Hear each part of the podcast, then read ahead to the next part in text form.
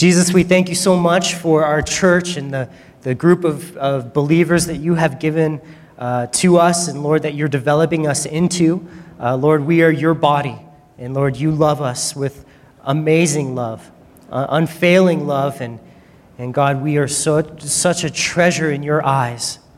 And Lord, no matter how many times we mess up, no matter how many times we fail, or I fail, or God, we don't treat each other with the, the kind of love that maybe we should, God, we, we ask that you would, would fix that, would change that in our hearts. But no matter how many times we fail, you never give up on us. You never let us go. You never treat us unkind.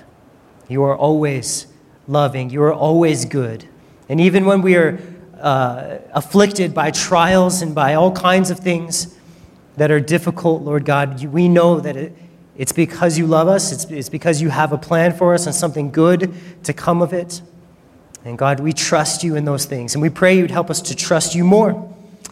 And I pray today for every man in this room, God, that we would learn your word, that we would trust your word, we would believe your word, and God, that we would, we would be convicted by your word. And God, that we would live according to your word after that. And so, Jesus, we trust you. You are the word, as it says in John chapter 1. Lord, please come into us. Be, be everything that we need, Lord. In your name we pray. Amen. Well, last week we learned about the blessing God intends for wives to be and to receive in their, in their relationship uh, with their husbands, and the Christ like love and service that causes them to be an absolute blessing and joy and treasure to their husbands. You know, uh, not like that commuter that shared with his seatmate when they were on a train. Uh, he said, Actually, my mother in law and I have a lot in common. We both wish my wife had married someone else. Is sad. but we learned last week how wives, you don't have to be a wife like that, uh, that causes pain or, or, or uh, a brokenness in, in your husband's life, but you can be a blessing. Uh, or the guy weeping over his gravestone, over a gravestone. And when a passerby passed by and said, Hey, why, what, are you okay? Can I, uh, are you all right? Was this someone that you lost that was really important to you? Um, you know, was this your father or, or a relative? Or, uh, his response was, No, this was neither. Uh, this is my wife's ex husband. Why did he have to die? Again, as a wife, we, didn't have, we don't have to be that way. We don't have to create that uh, type of brokenness. But those sad stories won't be the reality for any of us here at White Flag, I firmly believe, because we've learned the solution for a crumbling marriage or a struggling union, a loveless couple, and that solution was the Holy Spirit. And the reason why I'm going back and illustrating that again is because it's the same exact thing for a husband. It's the same thing, the Holy Spirit. If you have problems in your marriage, the answer is the Holy Spirit. And we saw the example of Peter last week, how his emotional statements of love were not at all what Jesus was looking for. But Jesus would take the time to lead Peter to the love that, that he intended him to have which was a self sacrificing love. And we looked at John chapter 13, the end, and then a lot of John chapter 14, and how Jesus told Peter, uh, Peter, you don't, I don't need you to say you're going to die for me. I don't need that, Peter. I just need you to be filled with the Holy Spirit. And it will cause you to be a man of God. It will cause you to love me and love those around you. And so we looked at that example for wives, and I wanted to bring it back up so we have it fresh in our mind for those husbands, that only the Holy Spirit can supply the resources that I'm about to explain that we need as husbands. Because as husbands, we are mostly clueless when it comes to loving our wives. I mean, I know we're supposed to love our wives, but when they get all crazy, we naturally fall back on our defensive and self protecting and self serving ways so extremely quickly. And the text we have to study today gives us God's heart for husbands and God's blueprint for a man's life. Maybe you thought last week was pretty difficult or even scared you off from marriage if you're not married. Well, a husband who walks in this type of love and this type of leadership, wives, you, you'll absolutely love submitting and respecting him. It won't even be an issue. You'll be like, man, I love my husband. It's just a joy for me to honor him. So we're going to start in 2 Timothy chapter 1, verse 7. And it says, For God has not given us a spirit of fear, but of power, love, and a sound mind. And this is a great verse for everyone, but especially for men.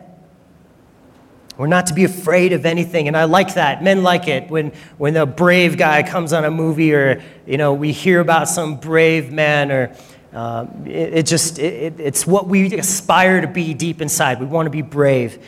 And hearing this verse that God has not given us a spirit of fear, but of power, love, and a sound mind, it's what a man internally desires. But all three of these descriptions or these words describe the ministry of a husband so extremely well. You see, power. We said we, we, we minister by the Holy Spirit, and that Holy Spirit gives us power, and that power means that He has weight behind His words. He has leadership. What He says makes a difference. And some husbands, they feel like what they say doesn't make a difference. And why is that? And some husbands say very little, but when they do speak, everyone's like, oh, did you hear what he just said? Wow, that just that impacts me so much. How can that be that way? And then some husbands, they try so hard to be impactful, and they say thing after thing after thing after thing, and people just don't care. And their wife doesn't care. What's the difference? The difference is the spirit behind the words. The difference is that one man has power in his words because he's filled with the Holy Spirit, and the other man is trying to do things out of his own power. And the power of man is not good enough for your marriage. Your power, your efforts are not good enough for your wife. And that's where we have to learn that the, the absolute necessity of the Holy Spirit. And we learned last week, and I'll just mention again how do we get that Holy Spirit? We ask for it. And so, men, we, if you want power in your words, if you want your wife to be like, when my husband speaks, it just, it matters to me. It means something to me. When he says, babe, let's, let's open the word, let's pray, let's do something, let's go to breakfast, whatever it is, she says, wow, there's power behind that. There's a spirit behind that because he's been spending time with Jesus. The second word that the Spirit gives us when a man is filled with the Spirit is love. Not just, you know, bashing his way through life, but intentionally loving and providing for those in his life. A man needs to be loving, a self sacrificial love. You know, the world has this idea that a man is a man when a man just mans around, like just just doing whatever. Yeah, just I'm just I'm a man and I don't care about anyone around me and God says no. A man loves self-sacrificially. A man is a protector who protects his family and is and that what's been given to him. And the third one is really interesting. It's a sound mind. So he's he walks in a spirit of power, a spirit of love, and a spirit of a sound mind. That means he's not confused by trials.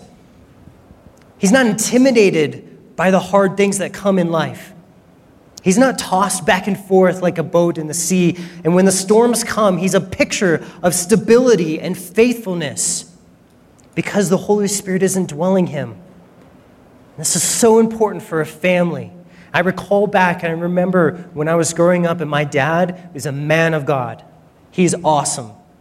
And we were going through tough financial times, and uh, he didn't have work. He, worked, he had his own business, and he just hadn't been had work recently. And we had a mortgage coming up. And i remember him sitting me and my brothers down on the couch and he said all right boys here's the situation.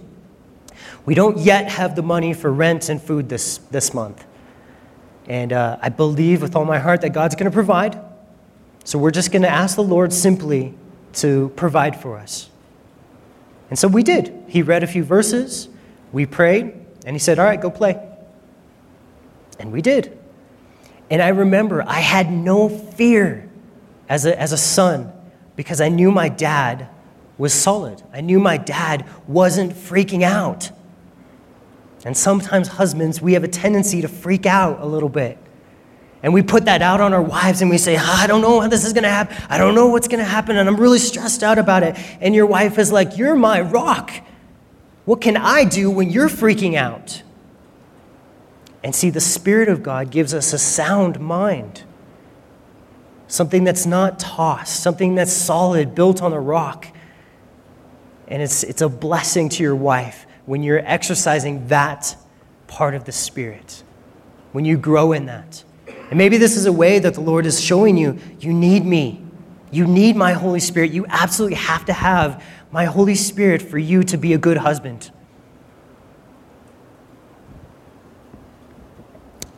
This is what the Spirit of God gives men. It's His gift, it's His promise, His resource freely given to every believing man. Well, how do I get it? It's given to you. Well, how do I how do I receive it? I don't know. How do you receive a present? You take out your hand and you pick it up. You just accept it. God has given you these things if you walk in a relationship with Him. So, are you going to ask for it? Are you going to receive this gift? Are you going to open the present? Were you just going to say, No, I'd rather just worry? I'd rather stress out. I would rather trust in my ability to fix things and see things through. Or you can have what the Lord offers you, which is power behind your words, love, and a sound mind. Because your ministry is impossible, your task is monumental. Your marriage is a spiritual union that requires spiritual resources. No faking will suffice. Your wife will know if you're faking it. You will have to be a truly spiritual man if you want to have a spiritual marriage. God said to Adam and Eve, These two will become one. Now, do you actually get physically bonded together? Like, do you? No, you guys can sleep on different sides of the bed. You can sleep in different rooms. You can go to different places during the day because you're not melted together in that way, but it's spiritual. You are connected spiritually, and you have to be, then draw from spiritual resources to maintain that spiritual re, uh, relationship. I counseled a marriage uh, last year, and I'm telling you, it was so sad. It was so sad. I, I've counseled a lot of marriages that have been sad, but this one specifically sticks out in my mind because the husband was so fake. He was so fake. He didn't even know it though. Because this husband, man, he would read his Bible and pray from 4:30 in the morning till 6:30 in the morning or 7. And he, would, he was just a very devout man. But he did not love his wife. His leadership was a list of rules and laws that he ruthlessly enforced with no mercy or love. And he thought, it was so sad, he thought he was doing the Lord's will. And when I came to him and I said, Bro, I'm sorry, but you don't know God right now. You're not operating as Jesus would have you to operate. You're not loving your wife. He, he didn't receive it. It was very sad. He was hardened. Is the Lord more, more pleased with a family that attempts to keep a list of rules or a family that exemplifies love? Which one is he more pleased with? And the answer, obviously, is a family that loves, not a family that's perfect. And this, this gets really this gets down to the nitty gritty, all right? Because sometimes your husband isn't, isn't all, all right. Sometimes your wife is not okay. Sometimes they don't do the right thing. And so, do we come as husbands and in our leadership say, well, here's the right thing to do and we're going to do it because I'm a man and I wear a belt buckle? No. Your wife will feel beat down. But you can say, this is what the Lord's word says. I desire to do what the Lord's word says, but I love you so much. Let's pray and let's hang out together. Let's spend some time together and see if we can get filled with the same spirit, to go the same direction. There's a difference in leadership styles. There's a difference. Now, would you turn with me back to the book of Ephesians, where our text lies today? In Ephesians chapter 5, verse 25, it starts out and it says, Husbands, love your wives, just as Christ also loved the church and he gave himself for her.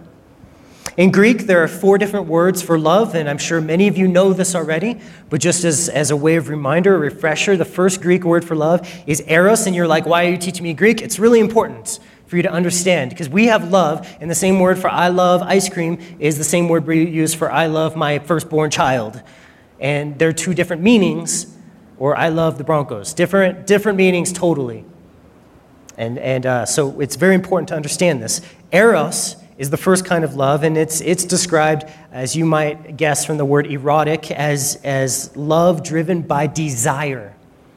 Like, I want to love you, I want to please you because it's my desire, because of my desire. Okay? Now, this isn't inherently bad. I have a desire to love my kids. But there's a different kind of love that we're going to see. That's not the word that was used in this verse. Husband, love your wives. It doesn't mean desire your wives. Well, I, you know, I'd, I'd, I'd like to, to have a good marriage, but I just don't like my wife very much. Well, tough. You married her. So you have a spiritual union with her, and God is not asking you to have a desirous relationship with her. You will if you're doing everything right. You're going to love her, you're going to have that desire, but that's not the goal. That's not the first primary foundation of your love. The second is the word storge. Storge. And it refers to family love, the kind of love that's between a parent and a child, or the, between family members in general. And it's driven by blood or relationship. Okay? The third is philly, philia, which we get, you know, uh, uh, Philadelphia is the city of brotherly love, and Philly is the word that speaks of brotherly love or friendship or affection. And it's, uh, you know, it's described as the heights, highest love which man, without God's help, is capable of. It's like fondness, and it's driven by common interest or affection. So it's a good love. It's good. It's great to have brotherly love. Still not what God said, though. What God said was the word, as you guys know, agape, which means in, uh, it's not instinctive. It's not something you can produce. It's a kind of love that's more of a decision. It's, it's as much a matter of mind more than it is of heart because it chooses to love someone that's undeserving. It chooses to shower and uh, love upon and serve someone who does not deserve that love. And husbands, this is where things fall apart in marriages. When your wife is a goober and, and you feel like, I don't feel like loving her right now. I don't feel like being patient. I don't feel like investing in her right now. I feel different. I feel something else, and it's not connection. And this is where we need to seek the Lord's Spirit to, to, and be obedient to God's command to love your wife with agape love. When she's undeserving, choose to love and serve her. Barclay says agape really doesn't have much to do with feelings, it has to do with decisions. So Paul is not saying, husbands, be nice to your wives or, or bear with that old ball and chain or just you know or just don't cheat on him. That's all really god wants from you. That's not what he's saying. But rather husbands continually practice self-denial for the sake of your wives. Just as jesus poured out his blood for his life and his life for his bride. So i am to give my whole life for my bride dana. My dreams my desires my plans. Everything is dead for her sake. Her dreams, her desires, they come first in my heart. And I can't just make it an outward thing, an action thing. Oh, you know, yeah, I just got to do what she wants me to do. No, it has to be in my heart that I really consider her and love her and sacrifice for her. It's a love that loves without changing. It's a self giving love that gives without demanding or expecting repayment. It's a love so great that it can be given to the unlovable and unappealing. It's a love that loves even when it's rejected, keeps on loving. Agape love gives and loves because it wants to. It does not demand or expect repayment for the love given. It gives because it loves, and it does not love in order to receive. It just, or not just when she, you know, laughs at my jokes. Speaking of, marriage is the process of finding out what kind of man your wife would rather have preferred. I like that one. I looked up some marriage jokes, so I thought I'd share. Relationships are, in general, like fat people. Most of them don't work out. What's the difference between love and marriage? Love is blind, and marriage is an eye opener. I love jokes. Well, husbands, how can we do this? How can we do this? Of course, it's through the Holy Spirit. Uh, but what would it look like? If only there was some sort of an example for us to follow but as we look back in our text, that's exactly what he gives us. He says, Husband, love your wife just as Christ also loved the church and gave himself for her. Lo- you loving your wife has absolutely nothing to do with how lovable she is, how much she respects or submits to you. That's how the world loves, it totally dependent on responses. I'll be nice to them if they be nice to me. You are to love your wife, and she can reject you but that doesn't change anything. You are to keep loving. Keep loving. She can keep rejecting and keep rejecting. And why? Why would I put myself through that? Because it glorifies God. Because God asked you to do it. Even when no one else sees. Most of our marriage arguments happen behind closed doors, don't they? If you have kids, you, you go in your room and you shut the door. Now I'm going to really let you have it. But in those times, even when no one else sees, you can still glorify the Lord and honor the Lord.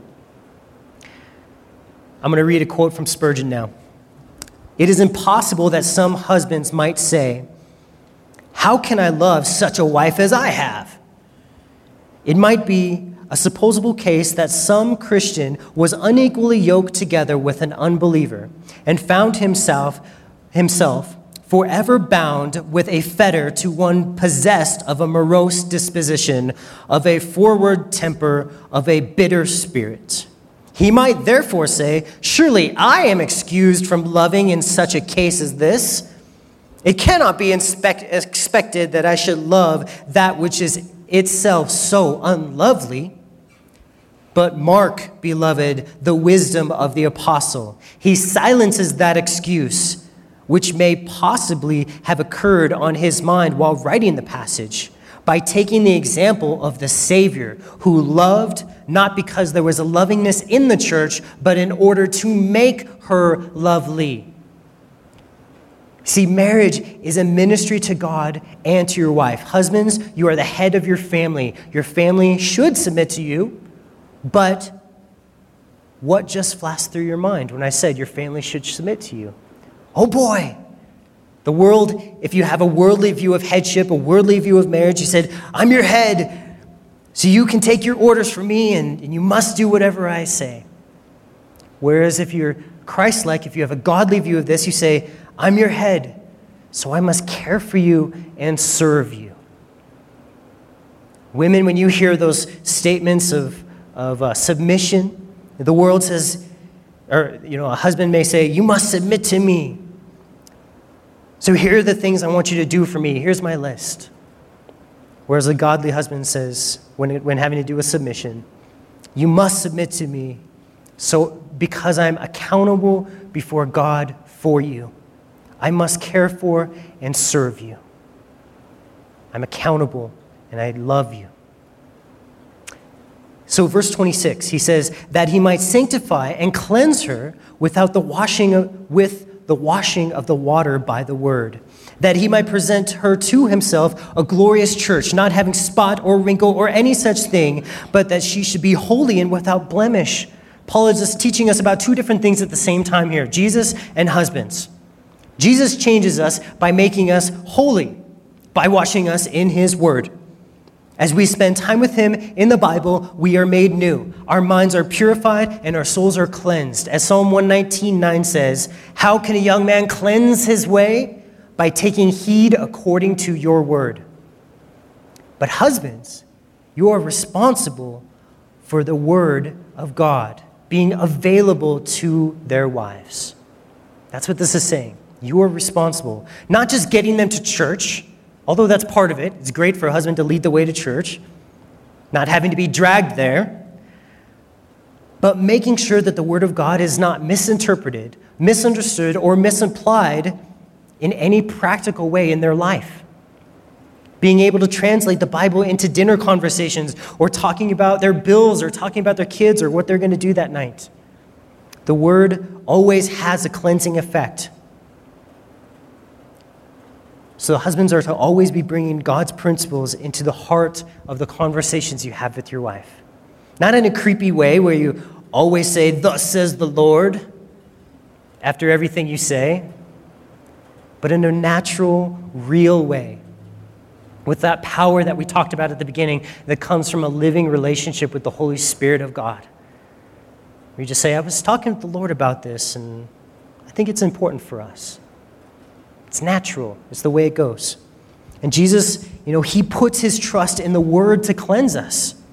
In John chapter 8, verse 31, Jesus said to the Jews who believed in him, If you abide in my word, you are my disciples indeed, and you shall know the truth, and the truth shall set you free. So Jesus said, What you guys need is to be in my word.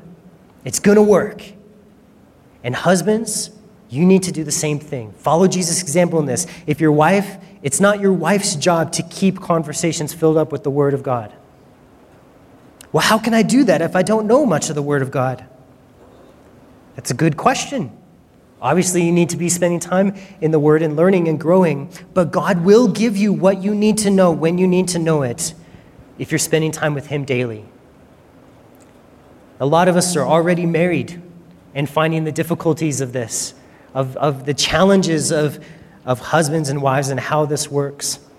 And we may feel like we have a mountain to climb of knowing God's word and knowing how to apply it in every single part of our marriage. But know that Jesus is going to give you what you need for every step that you take with Him. Even if you got saved yesterday, God will walk with you today and give you what you need today. And it's, it's wonderful. But a lot of husbands, you know, kind of going back to that Spurgeon quote, they say, My wife is so unlovable. My wife's just got a stinky attitude or a stinky, you know, uh, disposition or life.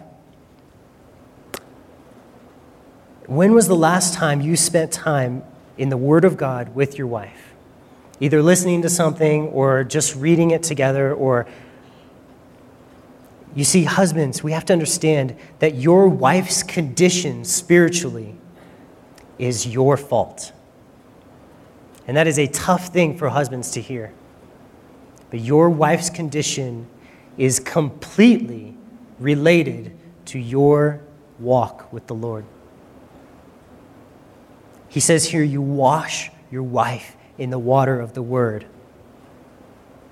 And husbands think, well, this one's so stinky, I just need to, I just need to get rid of it and find a new one that's not doesn't smell so bad. But the problem is, you're going to make that one smell just as bad. If you don't take the responsibility to honor the Lord and spend time within His Word in this marriage, your next one is going to be just as bad and probably worse.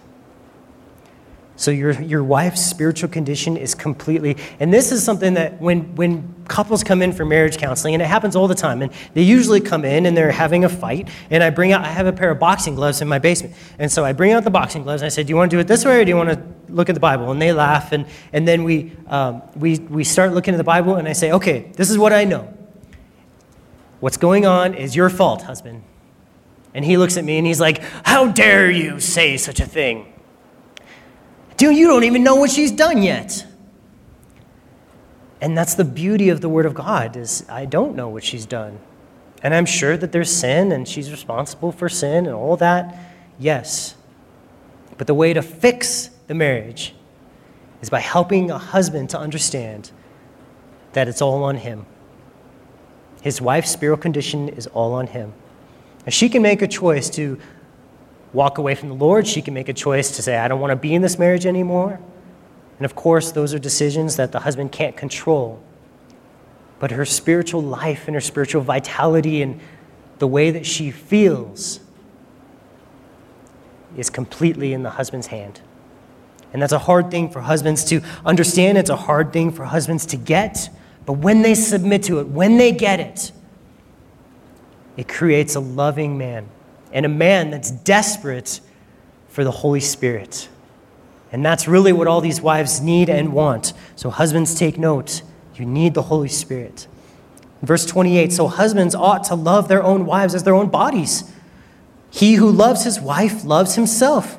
For no one ever hated his own flesh, but nourishes and cherishes it, just as the Lord does his church. For we are members of his body, of his flesh, and his bones. For this reason, a man shall leave his father and mother and be joined to his wife, and the two shall become one flesh, he says, quoting Genesis chapter 2. This is a great mystery, but I speak concerning Christ and the church. So, so far, we've learned that husbands need agape love for their wives, following the example of Jesus himself, using the Word of God as a guide every step of the way. But now Paul gives us a deeper reason for husband to love their own wives. And the, re- the answer to that is they are welded to you. Men like that illustration. They like the word welding. It's a manly endeavor. It's you taking metal and melting it with electricity and fire and ar. Couldn't be it. I don't know any girl welders, do you? Men do that. Stinky men. Notice Paul didn't use the word you're sewed together. That's a girly thing. Well, no, welded. And welding, I looked up welding this week and I was actually quite amazed. Welding, I'll give you the, the definition of it, is a fabrication or sculptural process that joins materials, usually metals or thermoplastics, by causing coalescence. And I didn't know what coalescence meant, so I looked up coalescence, which means they both melt and they become liquid, and the liquids mix and intermingle with each other, and then they cool to become one solid piece of whatever they were. Husbands need to understand that they are spiritually welded to their wives, and they cannot break it apart. To break it apart literally means breaking themselves in half. Martyn Lloyd-Jones says the apostle puts it in this form in order that husbands may see that he cannot detach himself from his wife. You cannot detach yourself from your body, so you cannot detach yourself from your wife. She is a part of you, says the apostle. So remember that always. Men do not feel this. We don't. This is not natural. And that's why the apostle Paul has to explain it to us. Because you and I, guys, do not get this. We don't feel it. We feel quite independent. Yet we must believe it because the word declares it. Jesus exemplifies it, and men, we must understand it. We are one. David Guzik gives an awesome list of the oneness or welding that we have with Jesus. We have the oneness of life. We share in the same vital resurrection life that resides in Jesus himself. There's a oneness of service. We are privileged to be co workers with our Lord. There's a oneness of feeling. Jesus feels a unique sympathy with us, and we feel a unique sympathy with him. There's a, a welding of mutual necessity. We cannot exist without him, and he not, cannot exist in some senses without us. And in a sense, that a redeemer cannot be a redeemer without anyone to redeem. A Savior is not a Savior without anyone to save. And Jesus is a Savior. There is a oneness of nature. The same genetic code links us with our Savior. We are partakers with his divine nature. There's a oneness of possession. We shall share in the riches of his glory both now and in the age to come. There's a oneness in present condition. When our Savior is lifted on high, so his people are with him as well. There's a oneness of future destiny. He will be glorified with, we will be glorified with him one day when we get to heaven.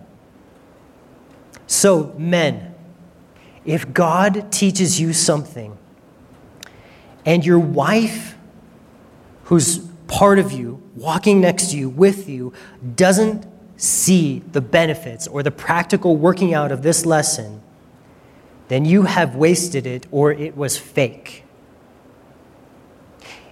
it wasn't fruit, but it was actually a man made attempt at spiritual growth. That's how we can tell.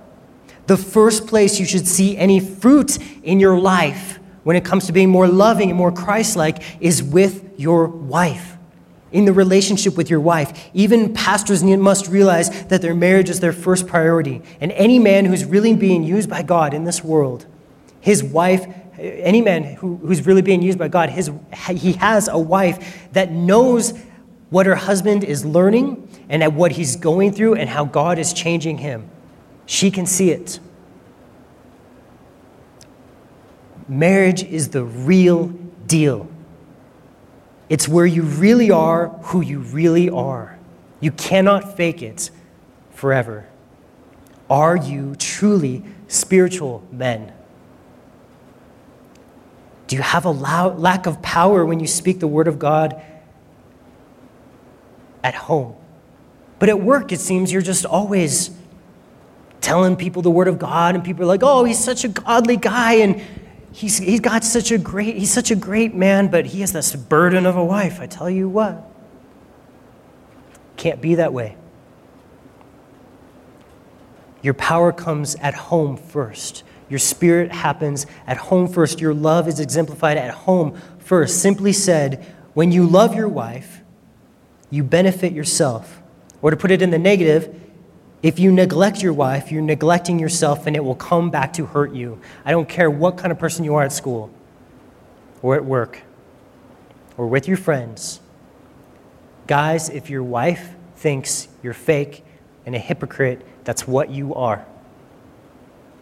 But it's just harder with my wife. I know because it's real with your wife. All your friends are not as deep of friends as your wife is. They're not part of you, they're not connected with you. I can't tell Kurt that his arm hurts if his arm hurts. Only his arm can tell him that his arm hurts because it's his arm. I am just a friend. I am not one with him. A wife will tell you, you are a loser. And husbands, it's the greatest gift you could ever get. Because she's being honest with you and saying there is a lack of the Holy Spirit in your heart and it's affecting me. I'm in your body. I'm one with you. I'm welded and I feel it. And you're a man, and so you're so dense you don't even get that we're one. And you think you can just not spend time with the Lord and we're okay, and we're not. Doesn't happen. Amen, women. Doesn't work that way. The oil light in your car is there for a reason, and also the fuel gauge. And your wife has those warning signs too, and it's for your spiritual life, husbands. As your husband, you need to know and lovingly care for those needs. It will come back to hurt you if you don't. Husbands, your wife needs love all the time. She needs love more than you do. She needs you to love her more than you need to love yourself. That's just the deal. You are bound to her. You must love her in order to know and serve the Lord. Flat out. If you can't love her, you are demonstrating to yourself and to the church and to the world that you do not have the Holy Spirit controlling you. And that is a dangerous place to be. And so we see verse 33 that says, Nevertheless, let each one of you in particular so love his own wife as himself, and let the wife see that she respects her husband. So it's kind of like Paul says, Sorry, I got a little off topic with the whole Jesus and the church thing. It's kind of complicated. Nevertheless, This is what you really got to focus on. Each one of you means every single husband and wife is under this instruction. And you cannot say, well, I'm just not the loving type, or well, I'm just not the submissive type of person. I grew up in a very uh, liberated home, or something like that. Nope, each one of you, he says. Paul brings us back to the two principles that govern our marriages from the Word of God. Husbands, understand the love you are required to give your wife as a man cares for his own body, and wives, understand the place of your husband as your leader and the head of your body. The problem is when we look at the other person's guiding principle and want them to implement it before we start living by ours. So, husbands, no matter what your wife does, how she treats you, how much she hurts you, the way out is always love. I don't see any of you lopping off your legs when you pull a ham- hamstring. Never seen it. Never. The only time amputation comes is when that limb dies. And limbs do die sometimes. Sometimes marriages do die when adultery creeps in. It's sad. And sometimes there is lopping off, but it never, never turns out well. Wives, no matter how dense your husband is, or how self centered, or how unloving, the way out is always loving submission. Always. Every time.